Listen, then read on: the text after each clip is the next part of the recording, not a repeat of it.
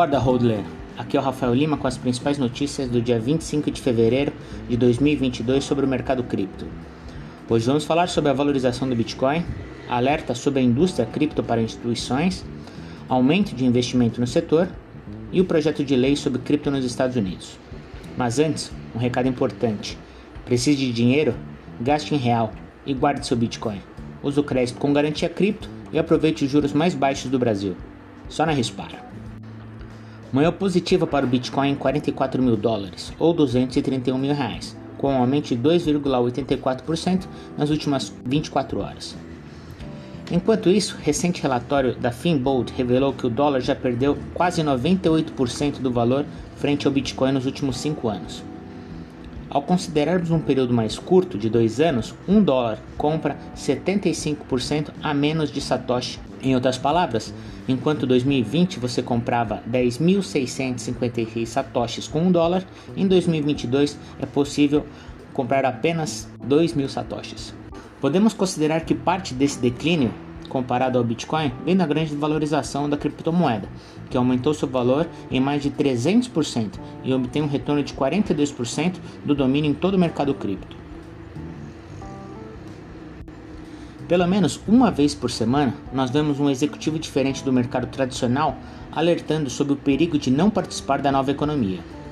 Ontem foi a vez de Anthony Noto, C E O da empresa de finanças online Sofi, que disse à C N B C que as instituições devem se juntar ao mercado cripto, em que há um meio crescimento acelerado da indústria.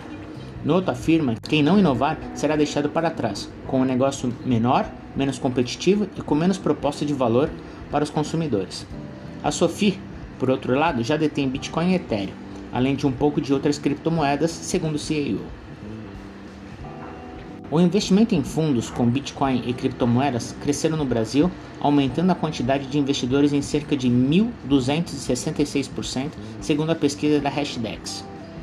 Enquanto em dois mil e vinte o volume de pessoas que buscavam exposição em cripto estava em torno de trinta mil, no ano de dois mil e vinte e um esse número ultrapassou quatrocentos e dez mil.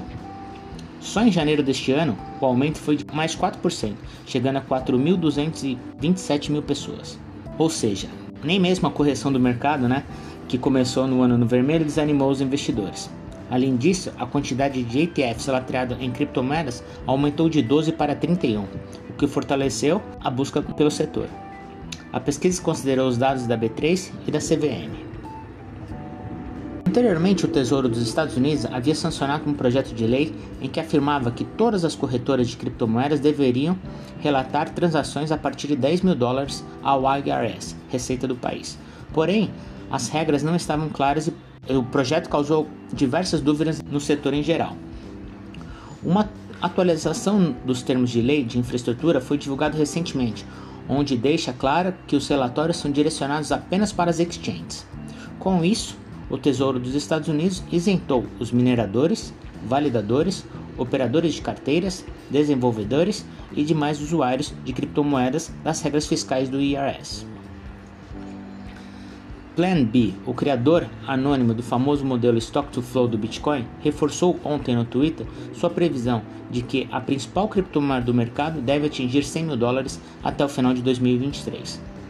Para tal, o analista utilizou o próprio modelo Stock to Flow e a regressão logarítmica. Como sempre, vale reforçar que a indústria cripto ainda é altamente volátil, extremamente difícil de se prever. O modelo do Plan B apontava para o Bitcoin atingir essa meta ainda no ano passado, porém o preço do ativo começou a corrigir. Mas acertando ou não a data prevista, a gente sabe que a tendência do Bitcoin é se valorizar, e novas máximas históricas são só questão de tempo. Então, não troque o melhor ativo da década por um papel colorido. Chama Rispar e hold. Tenha um bom dia a todos.